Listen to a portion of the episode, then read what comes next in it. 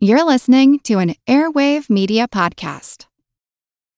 When you need mealtime inspiration, it's worth shopping Kroger, where you'll find over 30,000 mouthwatering choices that excite your inner foodie. And no matter what tasty choice you make, you'll enjoy our everyday low prices, plus extra ways to save, like digital coupons worth over $600 each week. You can also save up to $1 off per gallon at the pump with fuel points. More savings and more inspiring flavors make shopping Kroger worth it every time. Kroger, fresh for everyone. Fuel restrictions apply. Here's a program from our archives. They've been living on Earth about a hundred times longer than humans. They certainly outnumber us, and taken as a whole, they probably even outweigh us. I'm Jim Metzner, and this is the pulse of the planet. Today, our subject is ants. Right now, we're listening to highly amplified sounds of an ant colony.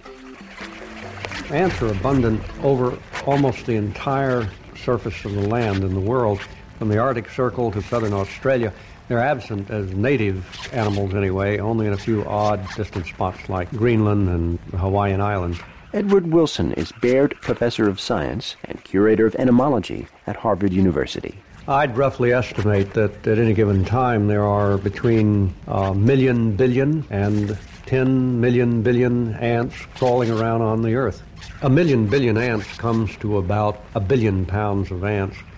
That's a little bit less than the weight of all of humanity combined. The number of ants that you find in a colony varies enormously according to the species.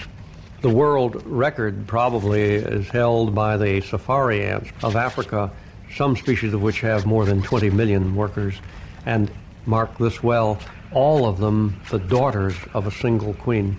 I've characterized ants as the culmination of insect evolution in that they have evolved the most complex and successful form of societies in the invertebrate world with their complex caste systems and elaborate chemical communication codes. This has enabled them to be among the most abundant and influential organisms on Earth for more than 60 million years since the modern era of their evolution. This archival program is part of our 30th anniversary celebration. If you want to hear more, check out our podcast.